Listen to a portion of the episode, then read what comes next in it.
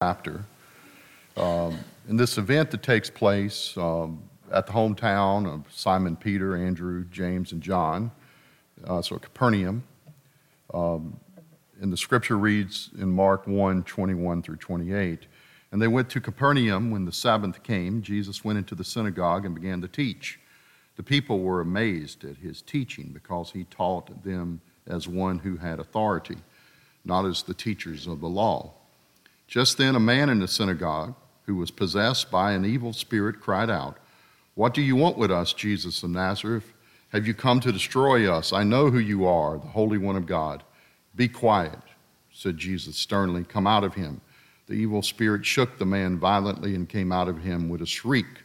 The people were all so amazed that they asked each other, What is this? A new teaching and with authority.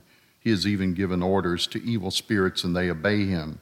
News about him spread quickly over the whole region of Galilee. The word of God for the people of God. Thanks be to God. Let us pray.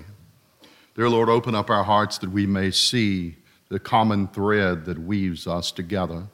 We may know that your authority is what allows us to come and worship you. It is by your grace and glory that we come and honor you today, knowing that nothing on earth can stop us from being here. We are here because of your authority. Let us claim that authority in our own lives that we may put all things under your feet and know that you are the Lord of our life, the Lord of all. In Jesus' name we pray. Amen. We live in a land now here in America that questions authority each and every day. It's not uncommon to watch the news and see authority of police, teachers, enforcement of law, others in different areas that are now being questioned. The nation is going through an upheaval of identity, trying to understand the nature of authority. This happened to the church a while back. Used to, uh, people would, uh, they would come to the preacher to pray for rain. They don't do that now. They go to the Weather Channel or to Google. It's, the authority has been taken away in so many ways, but let's look at what true authority is that cannot be taken away by temporal or earthly measure. And hopefully, through this process, all week long I battled this scripture because this is an interesting scripture. Uh, it's not often that you can say you've been to where the scripture took place. If you will, Brad, uh, go and put the picture up. Uh, there it is, right there. I told you I was going to entertain you one day and show you a younger version of me. That's my brother to the right. And he went on from this picture. This was taken in 91 to go on in a career in the Marine Corps as a Navy chaplain, served in the war. Uh, he went through a lot of stuff, and he's now retired from the Navy, and he's going to retire this June as a pastor of a church. He's up in Norlina, the northern part of our state, in our conference. And that's me to the left. You can see me. There's me with my dark hair and the whole bit. Well, this picture, some of you are saying he looks a little bit like Elvis. Well, maybe a little bit. Uh, and believe me, in the shower, I sound just like him. I do. Now, no one else thinks that, but I do. Um, but that picture was taken, uh, and that is here, so Capernaum, at the synagogue, the very scripture we're reading about. Now, what you see was built about 1000 AD, the synagogue, the relics there, just the, you see the pillars and the stone. But the foundation is the original foundation that Jesus, he preached from. And I remember this because in the background, you see over my brother's shoulder, there's, a, there's an opening for a door well, I went through that door right before this picture was taken. You can even see on my forehead there's a big bruise.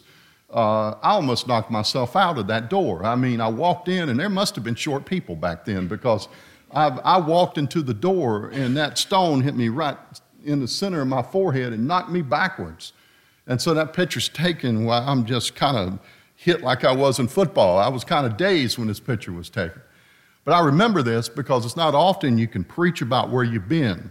And this is the home church of Simon Peter and Andrew, and also James and John, the first four disciples. This is the church that Jesus is preaching at this particular day.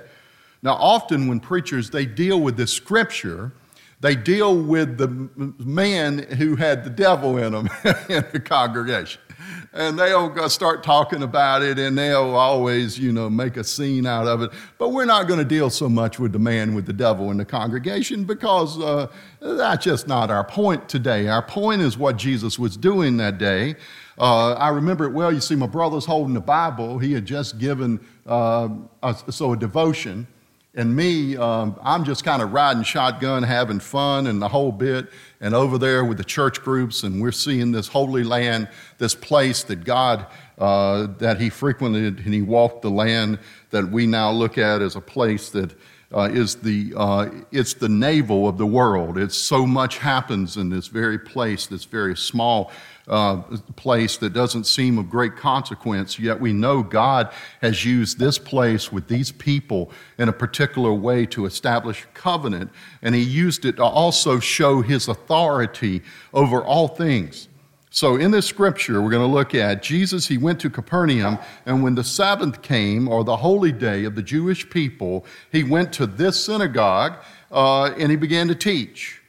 So, the first step of authority is to teach to show that one has mastery of the subject. In other words, uh, when one teaches, it has authority. And I can tell you, some of the most authoritative figures in my history have been teachers. Teachers or something, aren't they? Uh, now, we got a lot of retired teachers or teachers in our midst. How many your teachers? Raise your hands. Look, look at all these teachers. Now, everybody else got homework assignments. I can tell you that right now. I remember every year with Leona, uh, she, would, she would put her rules by the door. You ever, I don't even know if teachers put rules. Do they still put rules by the door now? Uh, you kids, uh, do you get a piece of paper with the rules of the teacher?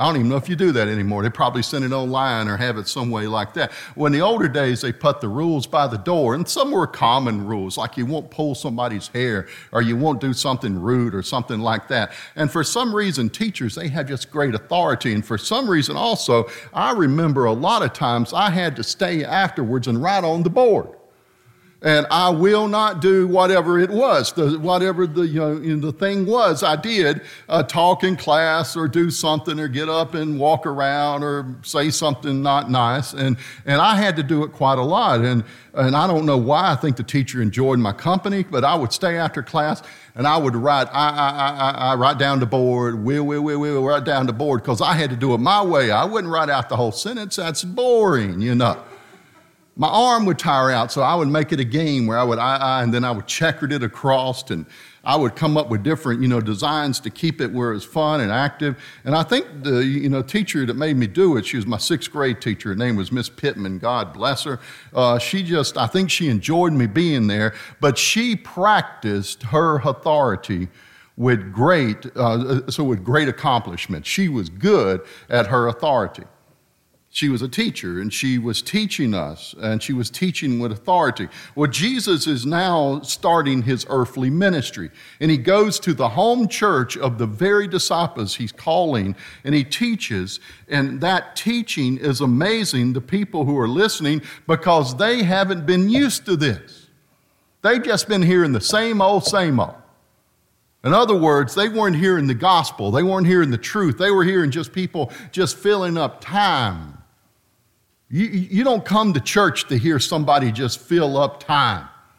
You hear it, you, you come to hear the gospel, the good news that Jesus Christ is Lord, that He is our salvation, He is our hope. There is a purpose for this. When I was ordained uh, years ago at Methodist College, uh, just our bishop then was Bishop C.P. Minnick. Some of you remember Bishop Minnick. Uh, well, the host bishop we had, or the one we were hosting, was Bishop Joe Bethea. Some of you remember Bishop Joe Bethea, and he preached the ordination sermon. And I'll never forget the sermon because he would grab hold of the pulpit like this and he'd lean over and he'd say, Take thou the authority. And I was sitting right down there with the other ordinands, with the different ones who were being ordained. There was a big class of us and he was saying, Take thou the authority. And he was preaching and grabbing the pulpit. And he was saying, You got to understand that you don't stand on your own. You stand on each other's shoulders. There was a preacher before you, there'll be a preacher after you. Remember, take thou the authority. He was saying, If you don't take it, someone else will. So you're called by God to take the authority. And, And, I tell you, I left that sermon after he preached and I was ordained. I was ready to take on the whole world. I was ready to take the authority. And no sooner than I tried to take the authority than people with the authority told me to be quiet, to go away. Now, it could be that my pride was in the way and I felt like I could do it. For, for some reason, uh, there's a stage in life when you think you're smarter than your parents. Uh, you think you're smarter than those with authority. You think you know better. And, and there's certainly some things that, uh, that have been done that don't make much sense. Did you know basketball? This great sport that we love in North Carolina. It's, it's a wonderful sport. For the first year or so they played basketball, there was one man his job was to stand on top of a ladder and retrieve the ball out of the basket because there weren't a hole in the bottom and there weren't even a net, there was a basket. So for one year, somebody out in Kansas, their job was to stand on top of the ladder every time they made a shot and they would retrieve the ball and they would give it back to him. Now, of course, they got rid of his job because that just didn't make any sense. Sometimes your simple answer is the best answer, it's Occam's raisin, uh, razor. It's his teaching that the simplest answer is the best answer. And in this case, it was to cut a hole in the bottom so the ball would go through it. And here at Capernaum, they're going to worship, and suddenly Jesus shows up and he begins to teach with authority, and the people are amazed because they aren't used to somebody speaking with that authority. Now, what is that authority? What is the basis of it? It's not just teaching, it's clarity. Jesus is making clear what's going on. He's saying, I'm here, I'm the one, and you need to listen to me. He's saying, I am the fulfillment of this law you've been teaching in this synagogue. He's saying to the people, You have to come through me to go to the Father. He is speaking with great authority. And then a man in the synagogue, one of the members of the church, they have an evil spirit. Now, what that evil spirit is, is obvious. Their evil spirit is that they think they're in charge. Uh, you, ever, you ever met anybody that felt like they were in charge? And, and, uh, you, and you try to get something done and you have to go through them because they're the person with the authority. And we have constant battle uh, with that. Now, the other night, uh, as a Leona had to take Hannah up to the emergency room at Chapel Hill. Anna's not been doing well. A lot of students aren't doing well. This flu is really a strange flu. And she's up there, and in the next room, there is a man who's not doing well, and his wife is there. And the man is going, They're not doing me any good. They're killing me up here. I've got to leave. Val, you got to do something about it. His wife's name was Val. He said, Val, you got to do something about it. They're killing me. I got to get out of here. Now, Leon is listening in on the conversation because the man's getting loud. And he said, and I'm going to get loud because I'm upset. And, and Val, you got to do something. And finally, Val says, the wife says, You have uh, sufficiently shown your authority. And then he quieted right down. there are moments when you're sick that you just need to just let others help you. And this man, he was trying to be sick and have authority at the same time, and you can't do that. You, you, you have to be sick. If you're sick, be sick. I, I used to know how to be sick because when you're sick, you're sick and you get ice cream and you get treated well. And, and Lord, it would be nice to go back in time. Uh, and there were moments in, when I went to school that I had a stomach ache before I went to school. And I'd go, Mama, I don't feel like I can go today. And she'd say, You're sick. So you got to go in there and get in bed. And Daddy's in there mumbling. He's just pretending. He's not. He's not. He's not uh, sick. He's well. Uh, we need to get him up working. And Dad, he circled back through and say, You get away with it today. Your mama, uh, she let you off the hook. But tomorrow you're going to be back on the, you know, just the work list. And, and, see, I loved it when my mother had authority because she had a clarity about her authority to get me well, and she had a compassion with her authority. Some people enjoy their authority too much and they enjoy it in a negative way. They're like Barney Fife. You, you, you remember Barney Fife on Andy Griffith, you Mayberry? He was given one bullet, it was in his pocket, he had authority, and he would try to exercise that authority. If you think about it, every episode he's in, it's always about him taking authority that he doesn't actually deserve. And this man in the church apparently has been taking authority that was not his authority, and he uh, realizes that Jesus has just come messed up his situation. Jesus has come into his life and said, I am the Lord, and you are not.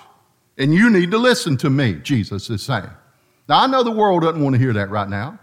I know the world wants to have its own way and have its own authority, but I'm going to tell you right now, you'll never get justice in this world. There is no such thing as justice.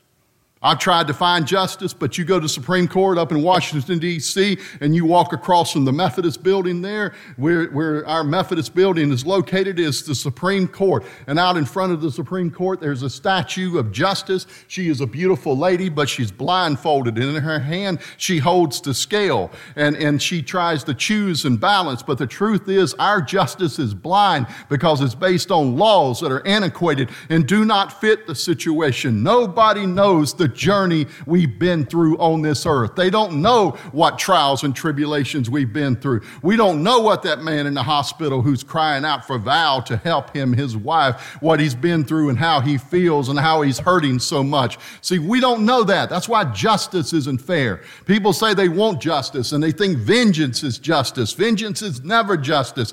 Vengeance belongs to God. We don't need to want vengeance on people. We need to have mercy and compassion upon them, knowing that God would deal with them. See, Jesus is teaching with great authority. He's saying to these people in that church, You thought you knew it, but you know nothing about the kingdom I'm talking about. The kingdom I am the Lord of is a kingdom of justice, it's a kingdom of compassion, it's a kingdom that's clear about what it's teaching. So Jesus is saying this, and this man with the Spirit cries out, What do you want with us, Jesus of Nazareth? Have you come to destroy us? I know who you are, the Holy One of God. Now, notice that Jesus doesn't get into a dialogue with the man. Notice he doesn't get into uh, somehow this relationship of conversation with the man. He knows the man's objective is to take him off his task. In fact, that's one of the things we used to love to do to substitute school teachers. You children don't do this. We'd get them down a rabbit trail, you know. And nothing like some, you know, young gun substitute come in there and you'd get them talking about something, and pretty soon you don't even have to do your lesson. You get them down a rabbit trail. See, see, this man's trying to get Jesus off his task. Jesus is there for a specific reason. He's there because his first four disciples come from this church. And he's there to make sure this church understands the Lord is here. Just like the song it shared, the Lord is here. And so Jesus tells the man to be quiet, to be quiet. I remember one day years ago when I was sitting there with my uncle and I was just rattling on talking about something I don't know what it was. It was probably chickens. I have no idea what it was about because he had some chickens and I was an expert on chickens. I'd read. I even had a, I had a merit badge in Boy Scouts and chickens. I did poultry raising. I raised 101 biddies uh, from the time they were little and were really my mama helped raise them. But I tended to them some. But I got my merit badge and I was telling my uncle how much I knew about chickens and the history of chickens and how chickens had been domesticated and how they were processed and how different types of food. I, uh, you know, I should have known was going to be a preacher because I knew everything there was to know about chickens. And my uncle, he was drinking a glass of tea and he said, Are you finished, club? And I just went on. And he finally just took the tea and just threw it right in my face. And I quieted down. I said, What'd you do that for? And he said, You talk too much sometimes. then I got mad and I started pouting. And uh, uh, so he called his wife you know, and said, Cook him some sausage. He wants some sausage. That's what I wanted. That's how he said it sausage. See, see, authority isn't the ability to, you know, pretend. It's this gift that God gives. And Jesus tells him to be quiet, and he says it sternly. He says to the spirit, Come out of him. And the man started shaking. Now, we in the Western world, we, we don't understand this demonic possession like people in other parts of the world do. In fact, this past week, a priest sent a note to the Pope asking for more funding to deal with demonic possessions. And the reason is in South America and Africa, they're having to deal with a lot of the demonic possession uh, ways that we find in the scripture. In, in, in our culture, we don't uh, see it in the same way. And the truth is, is do not doubt that there are powers and principalities that we do not see. Do not doubt it one bit. And the reason we shouldn't doubt it, is I guarantee if everything starts going right, the devil's going to get involved to make something go wrong. Isn't that right? Isn't that right, Mr. Pat? Come into church today and what's happened? We got a flood going on. But we got people of God down there dealing with it, and we're trying to work our way through it.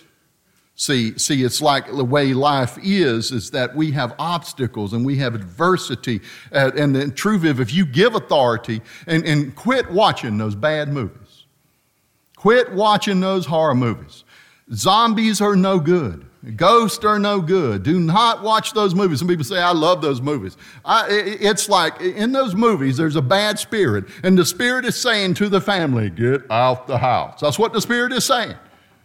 And people in their house, oh, did you hear that? I don't know what that was. Oh, let's pretend like it weren't there. And pretty soon one thing happens and another thing happens and somebody appears and the whole bit. And, and I'll tell you right now, something tells me to get out the house. Guess what I'm doing? I'm getting out the house.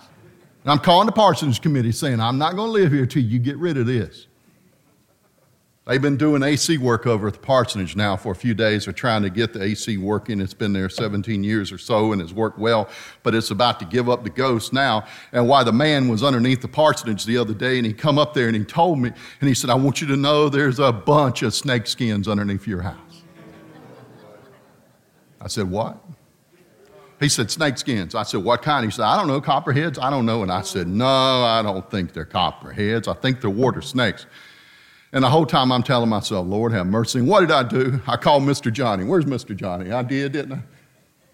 Or he called me. Didn't you call me? I think it was. And I, I said, Johnny, and uh, there's been snakes underneath there. And, and, and he said he was going to research it. So, so Mr. Johnny is going to research. Now, down home, we put sulfur out. Uh, and we say a little prayer to, because I, I, don't, I don't like snakes. Uh, I just don't like them. Um, I, I, was preaching one time at a church near Lumberton, and I was preaching, and people started moving, and I thought the Spirit had them, and I preached harder, and they started getting up, and I said, Lord, they caught the Spirit. And I started preaching harder, and then they started leaving, and I went, What is going on? And little did I know, but a snake had crawled up through the floor and cleared out three rows of people, and they were running out with their hands waving. And it was just a little snake, is what the man said who called it. He was an ex Marine. He said, just a little snake. And I said, it don't take a big snake to make people move. See, in the scripture, uh, there's always a snake, there's always a problem. We don't have any place on earth we don't have problems. Even the most perfect of moments can have problems. Even weddings can have problems. And Lord knows I've seen weddings have issues. I've seen even services of death and resurrection. See, the problem is not the problem, the problem is the solution of how do we deal with the trials and tribulations of life. How do we deal with it when just when we got it figured out, something up and breaks again? It's called planned obsolescence in business class that I took over at Methodist. They say that they make the tires to go out as soon as the warranty goes out. It's that things on earth are planned to end. God didn't make us eternal. Do we want this eternal? Do we want the troubles and the trials and the tribulations that we have to be eternal? I know life is a blessing. I know it's a wonderful gift, but I'll tell you right now, it's starting to get old to me in some of these ways. People going here and people going there, and people living in sin and people doing what they're not supposed to be doing, and then living with the consequences. How many times have people got to fall down till they figure out how to get up? I'm tired of how the world is so broken and it doesn't want to bow down to God. I'm just like a prophet. I'm, I'm just tired of it. And I walk through the streets and I say, You need to be saved. And then God does his miracle and he helps us to be saved. So this man uh, has been leading the church astray, yet out of this church that's troubled, Jesus calls his first four disciples and he tells the man to be quiet, to come out of him. And the spirit leaves the man, it leaves the man with a shriek, it says, with a scream. And the people were all so astonished, they didn't know what to do. They were shaken to the core, they were amazed. They said, What is this? A new teaching, and it's with authority. And so Jesus is making clear in the scripture that he is establishing himself as the authority of the church. He is saying every problem can be dealt with by the church. by his presence in the church. This evening, we're going to a meeting, Miss Norma and I, called The Way Forward. It's a way that the church is trying to deal with the postmodern landscape and how people have different ideas. And we're going to hear what the different ways are going to be that are going to come out of the special called General Conference. And churches now are starting to embattle, and everybody's taking a side. Have you ever wondered what's going on that everybody's fighting everybody right now?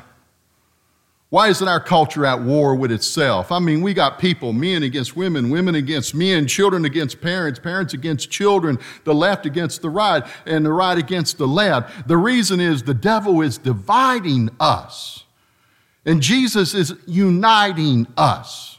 Jesus is saying to the church, understand, I am the Lord. I'm the final word. And I love it when I serve a church, but not all churches I served have been that way. There's been some that no matter what happened, there was always somebody in the church who had the final say. And the truth is, when we do that, we limit the grace that God does in our midst. Sisters and brothers, it'll get fixed. It'll get done. There'll be a new AC. There'll be new pipes. We'll stop the water leaking. We'll get the parsonage going. We'll build this building over here. We'll do what needs to be done. There's no doubt God will help us to do that. And as Jesus is establishing that model, and he says, What is this? A new teaching with authority. I want you to go back to that picture, Brad, because that picture, that's, that's an interesting picture. Little did we know when we took that picture in 1991 that my brother would end up on battlefields over in Iraq and that I would end up designing the main websites of the Methodist Church. At that point, we were both young pastors. We had to haul the world ahead of us. Little did we know that now we would be older and our parents have passed and gone on to be with God. And here we are at this moment in our life helping to find out where we are and to help others to find out where they are and where we're all going together. See, Jesus, He gave orders, and the evil, it obeyed Him. And I tell you right now, there is no evil that exists that the Word of God cannot turn aside. So if the devil gets in your way, you tell him to get out of your way. You do what God would have you do. And the news about Jesus had spread throughout the whole region of Galilee, and people started saying, This man is not only healing people, he's teaching them with great authority. And he is the authority, and that authority is his love and his compassion. As we gather here on this day, we need to understand that Jesus is the Word of God. He is the Word of great authority. And if it comes to push, comes to shove, and you don't know what to do, and you're at your wits' end, just stop and pray in the name of Jesus. And it's powerful what the name of Jesus can do. Let us pray. Dear Lord, help us to understand and claim this authority in your holy name. In the name of Jesus, O Lord, help our lives be clear and pure. The name of Jesus, O oh Lord, help us live what we're supposed to live each and every day, a life worthy of your grace and love. Oh Lord, help us in your name to be the church we are called to be, and let nothing stop us from what we are called to do. Lord, let us know in this world we live that in your name we can face it each and every day. And no matter what the difficulty is, we can call on you and you will be there for us through every moment, every step. And Lord, when the times they get hard in our life and we're not sure what we're going to do next, and we're at the end of our rope, and it seems we have no option. Oh Lord, in your name, your authority, open up a door that we may see peace and hope. And Lord, when we're carrying a burden that's heavy and a sickness that's breaking our heart or the ones we love, oh Lord, help us to be healed and help us to be uh, anew in your spirit. In Jesus' holy, sweet name, we pray. Amen.